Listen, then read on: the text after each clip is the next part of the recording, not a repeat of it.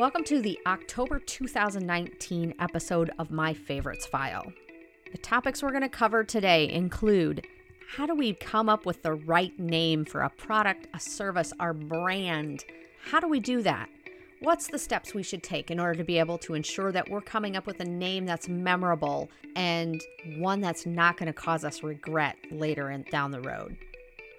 Second topic is going to be a little bit more self help ish, I guess. And it's around the idea of productivity, productivity shame, tender discipline, and how to practice heart centered productivity. And our last topic is five star ratings. Earlier this summer, I came across a podcast where they talked about the idea that maybe five star ratings is not all it's cracked up to be. I've quoted it multiple times and it's now keeps coming back to me, so I thought I need to talk about this a little bit more. So, those are the three things we're going to cover today. Let's get started.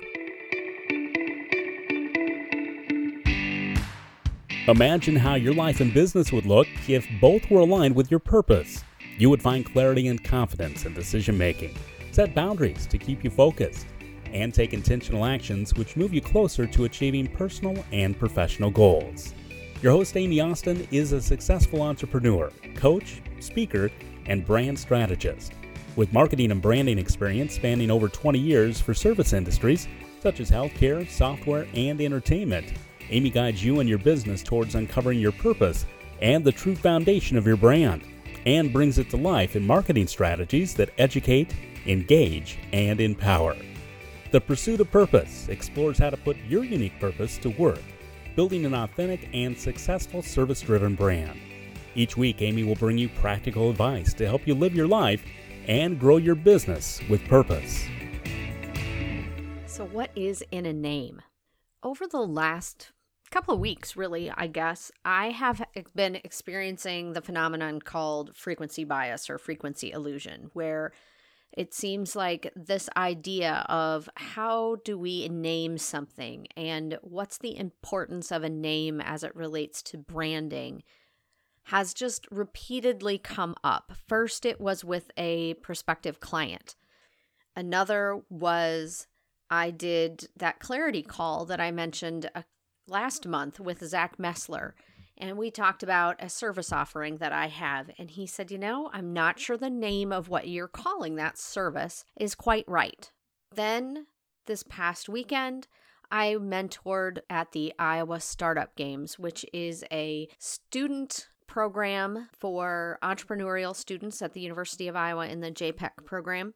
And they come together Friday night, Saturday, and Sunday, and they pitch business ideas. They form into teams they work on those business ideas, and on Sunday afternoon, they get together and pitch their ideas and have the possibility of winning money to be able to continue working on that project. The very first team that I went and talked to was talking about the name of their idea and trying to figure out what should it be and did the name that they had come up with so far really evoke the emotion and create the understanding of what it was that they were trying to accomplish.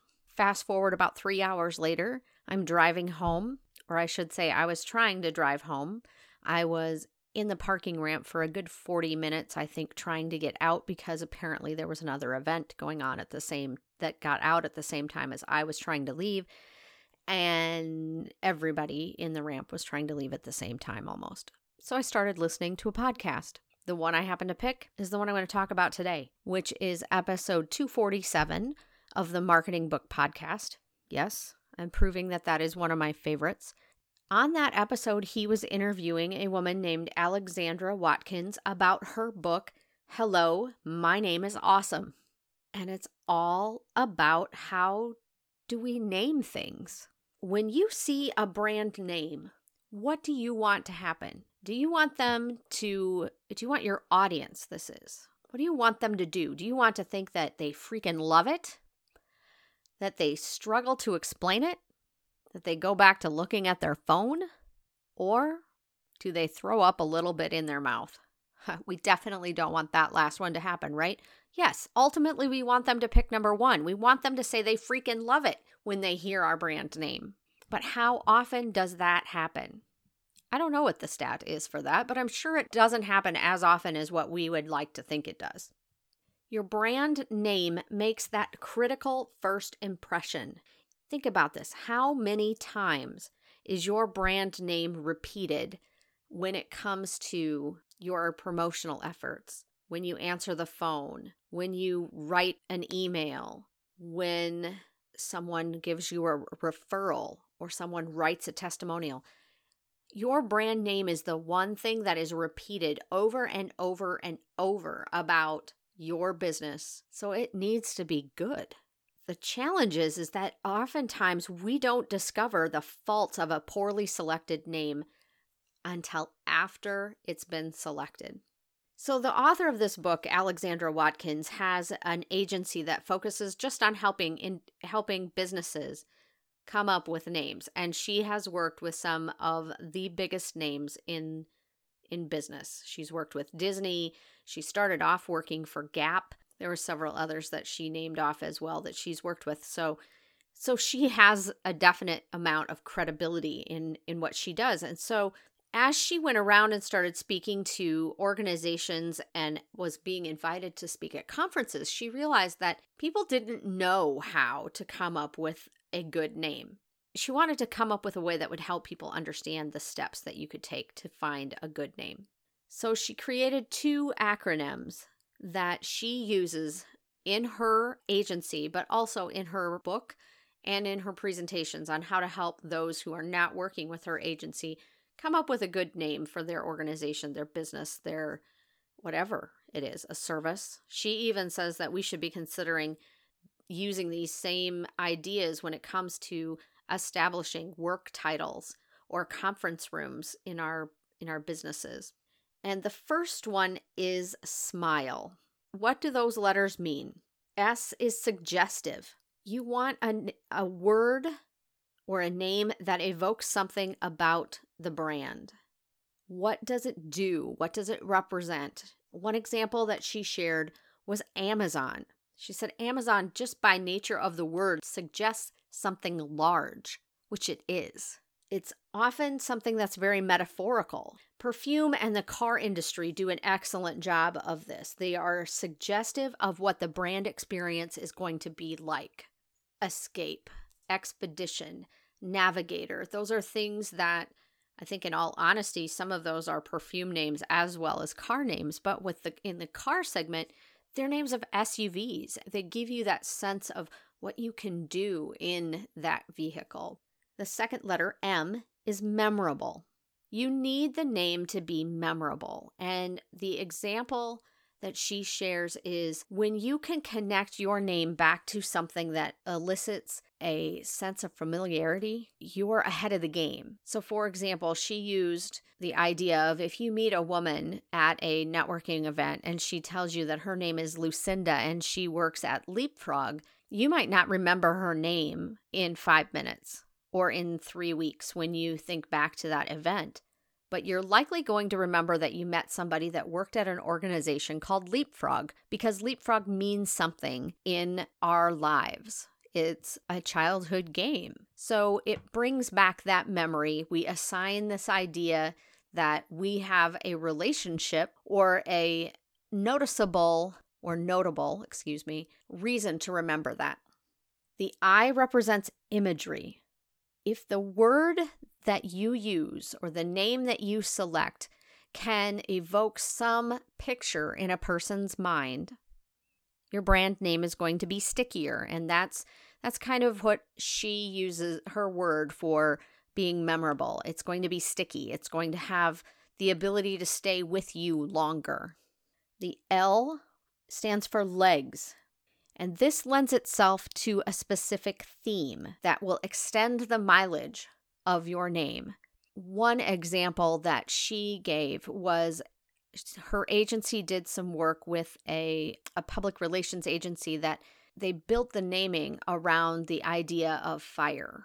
And so everything that they named within their organization was related back to fire or extinguishing a fire or creating excitement around a fire. Um, another example that she gave is a chain of retirement homes that Jimmy Buffett is now affiliated with. And so they're using things related to Margaritaville in the naming of the streets and the different wings of the facility are all tied back to specific things within the terms that are frequently associated with Jimmy Buffett. And the E for smile is emotional, that it should move people, it should make them smile. And when we can do that, we have a better ability to be memorable in the minds of the individuals that we're trying to reach and have our brand name or our service name mean something to them. Now, the other acronym that she came up with was for what to avoid in naming. And that acronym is SCRATCH. The S is spelling challenged. If it is not spelled how it sounds, don't use it. And do not sacrifice spelling for the name for your domain name. She goes on to talk about just add another word into your domain. If you can't buy your one word or two word brand name because it's already taken, add another word. C for in Scratch is for copycat. You don't want to have a name that's too similar to somebody who's in your competitive set, especially. You don't want to be restrictive in naming because that will limit your future growth. A in Scratch is for annoying.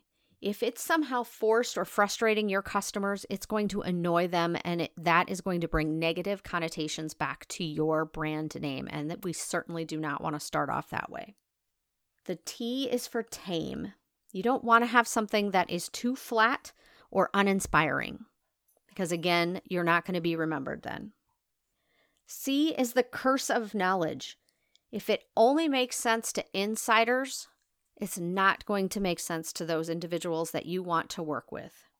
And the H is hard to pronounce.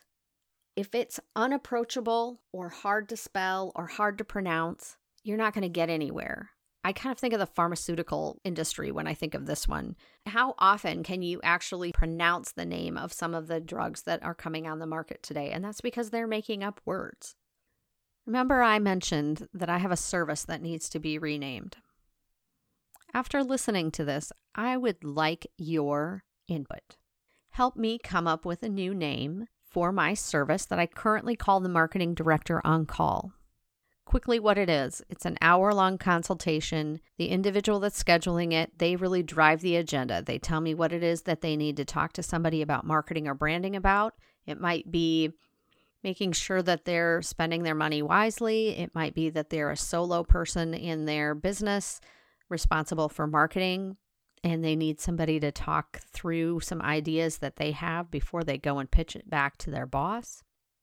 It might be the boss who doesn't understand marketing and they want somebody to help them understand it because they have a staff, but they feel like they need to understand it a little bit better and they don't want to have that conversation with their marketing staff.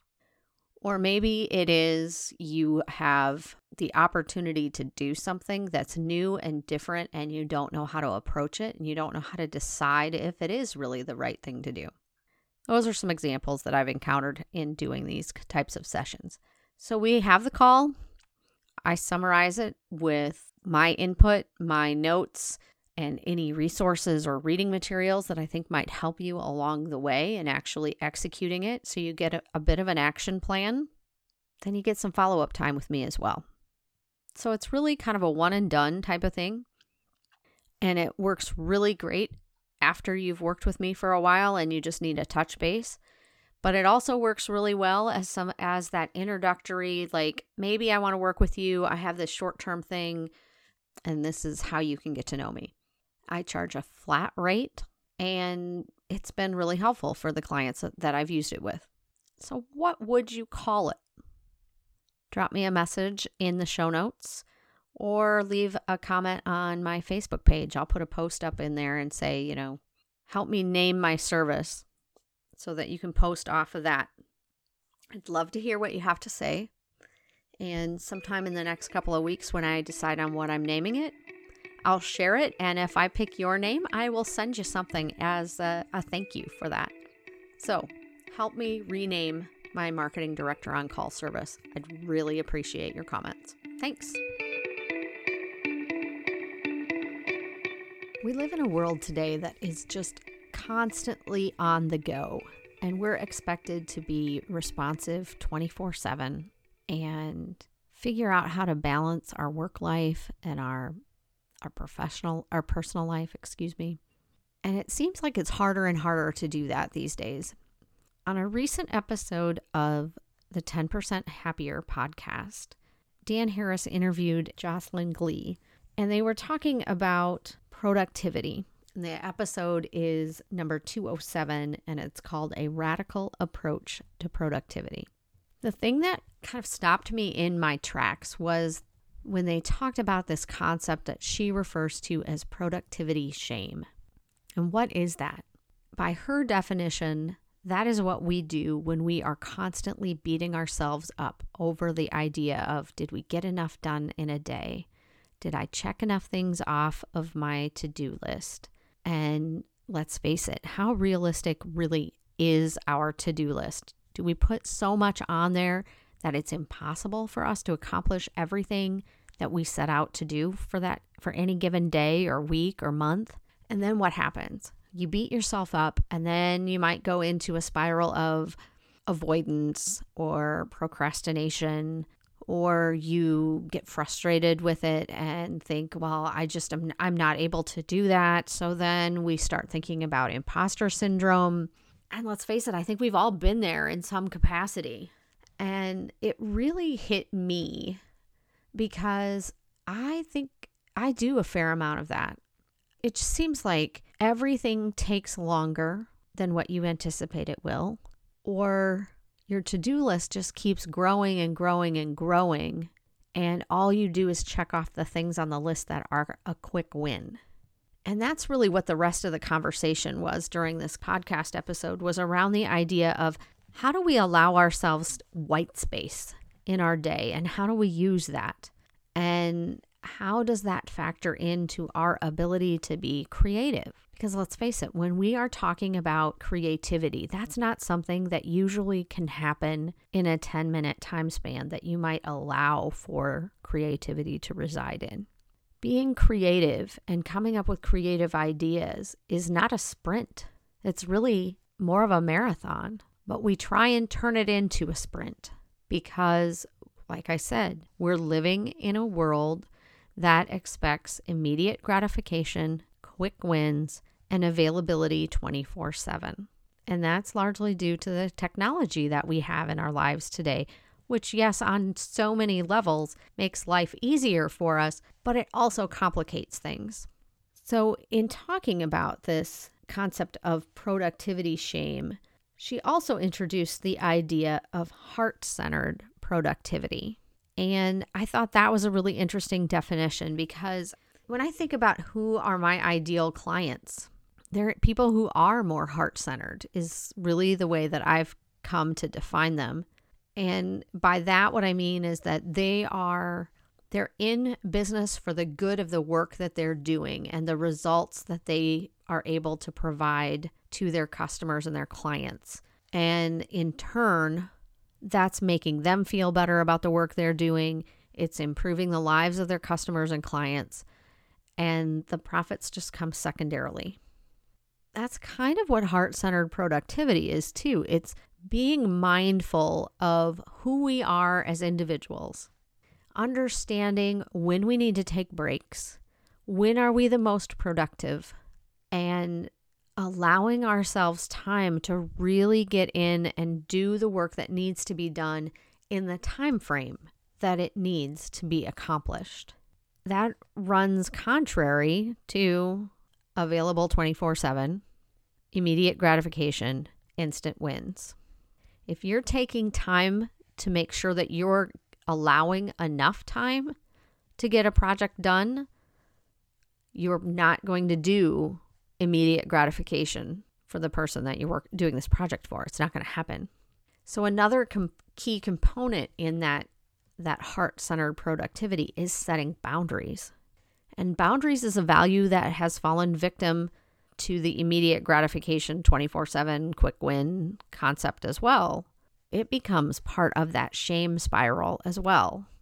It's really challenging to think about changing our work style and being more focused on who we are as individuals and what we need because it's in our mind that by doing that, we are somehow sacrificing, we're making a sacrifice for our business that maybe isn't desirable. But in the long run, I would argue that because we're taking better care of ourselves, we're going to be able to take better care of our clients, in which case our business is going to be in better shape as well.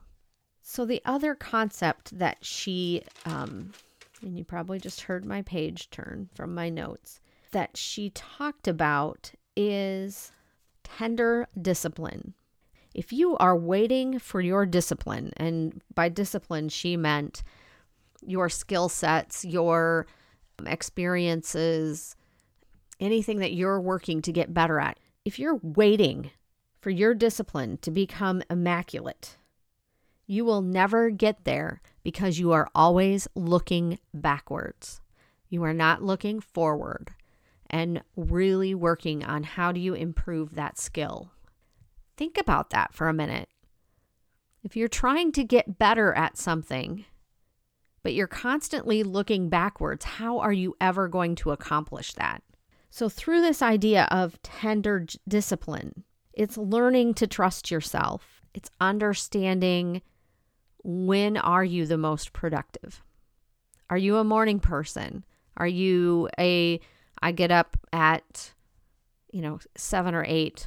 So kind of that midday where you hit your best stride in the middle of the day. Or are you a night owl? Depending on which of those 3 you fall into, figure out when is the most productive time that you have to work and do what needs to be done during that time and allow yourself breaks during the rest of that time. Or that's when you do the things that you can quickly check off your list. So think about these three things productivity shame. How often do you do that to yourself? I bet it's more often than you care to admit. How can you practice tender discipline when you are faced with that productivity shame?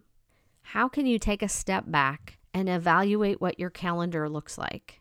And speaking of calendars, one of the things that she said about that was when you look at your calendar, look at it with the eye of a designer. A designer builds in white space because it holds a specific purpose in the design.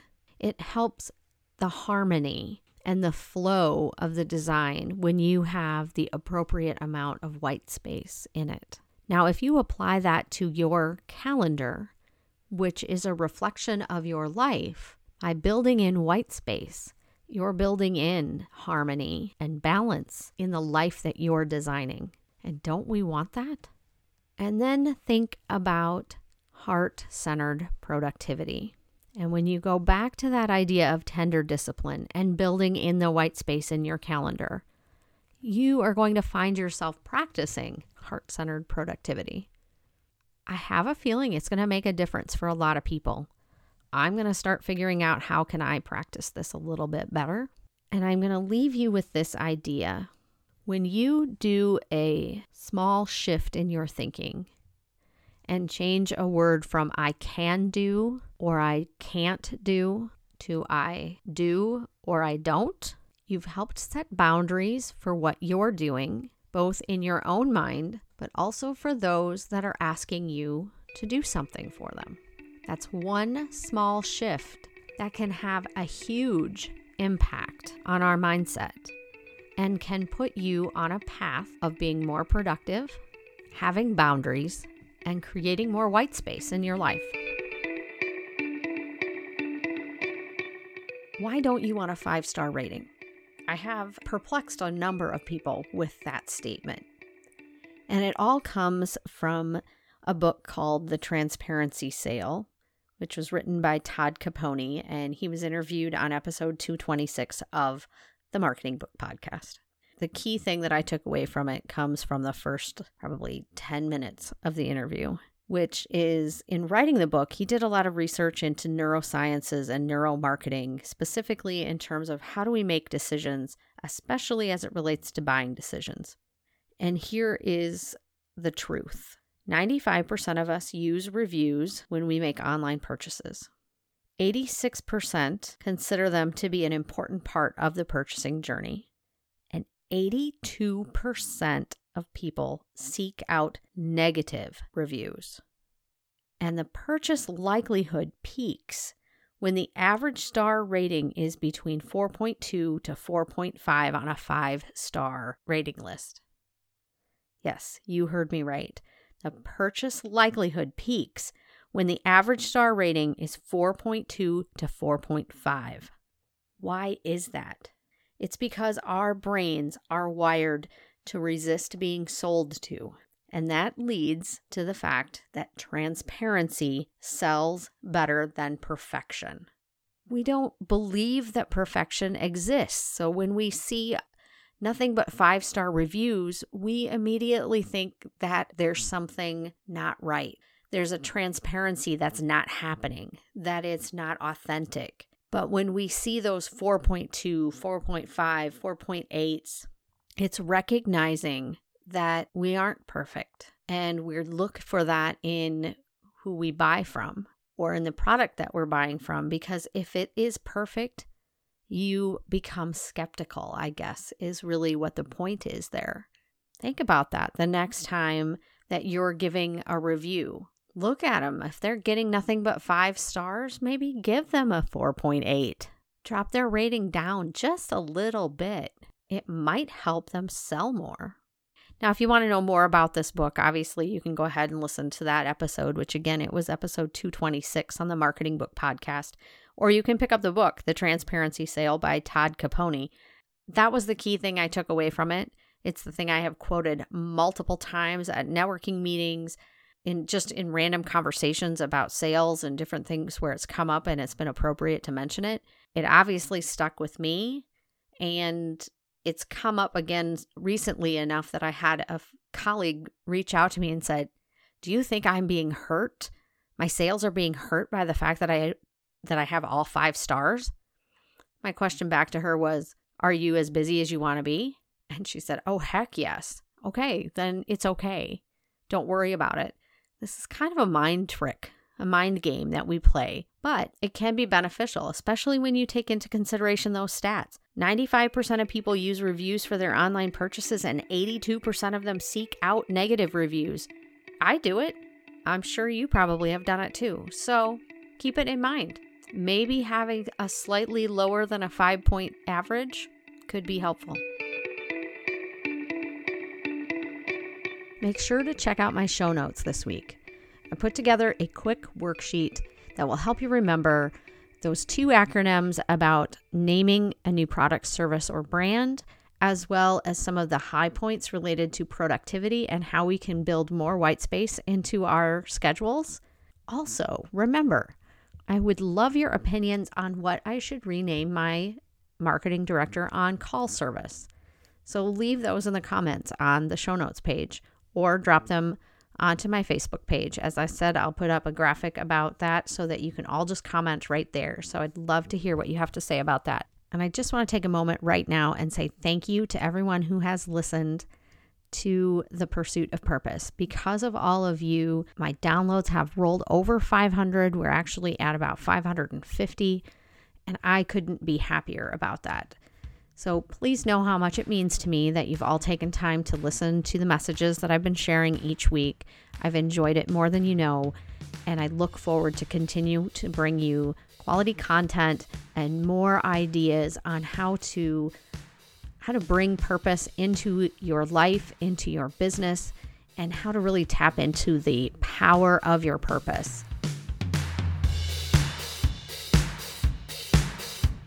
This has been the Pursuit of Purpose podcast presented by Austin Marketing. For show notes, links, and more, go to www.amyaustinmarketing.com. You can subscribe to the show and leave a rating review on iTunes and Stitcher. Thanks for listening.